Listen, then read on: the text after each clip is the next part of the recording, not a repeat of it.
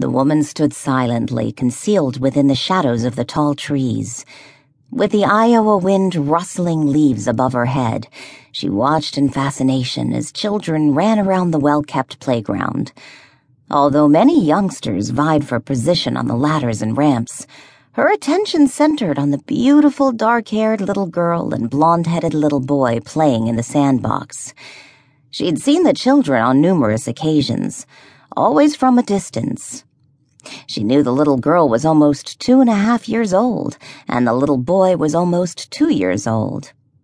Steeling her shoulders, she decided today was the day she'd finally voice her appeal, face the barrier to her goal, and make her request known. The children wouldn't know who she was or why she was there. There was no doubt the woman with the eagle eyes of a mother and aunt, the woman watching the children's every move, wouldn't only know her, she wouldn't hesitate to send her away or call the authorities. Inhaling deeply, New York Times best-selling author Meredith Banks stepped from the shadows into the sunlight. As the proximity of her goal increased, so did her anxiety. This wouldn't be easy. Emily Vandersol had made it crystal clear that she didn't want the children exposed to the media circus. That circus had already exposed too many family secrets. Secrets which, for their sake, would have been better left hidden. As Meredith neared the park bench, Emily's ever present scan of the crowd zeroed in on her and their eyes met. Before Emily could protest, Meredith rushed to the park bench and touched Emily's sleeve. Emily, please, let me speak. Please, let me finish their story. Momentarily looking away from the children, Emily stared toward Meredith. Her green eyes burned with emotion. Her back straightened as her hushed words overflowed with intended harshness. You're not allowed to be this close to me or to her.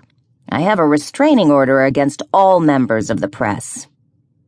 I know, but I'm not just the press. I'm Claire's friend. I was Meredith added thoughtfully. Please, I want the world to know the rest of their story. Emily leaned closer as her perturbed tone hardened. Don't you think you've told enough? One day I'm going to have to explain your book to her. Don't you think you've done enough damage? Or maybe it's just the money you want. I'm sure revealing more private information will sell more books.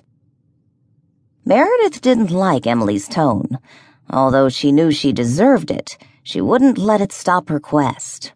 After all, engaging Claire's sister in any conversation was more than she'd accomplished in the past. I hope you know this isn't about selling books.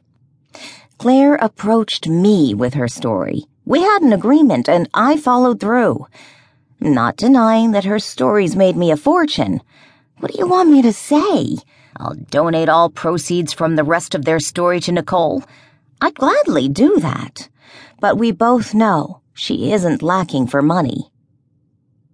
Emily looked up as the dark haired little girl came running toward them. Undaunted by the visitor, Nicole spoke loud and clear. Mama?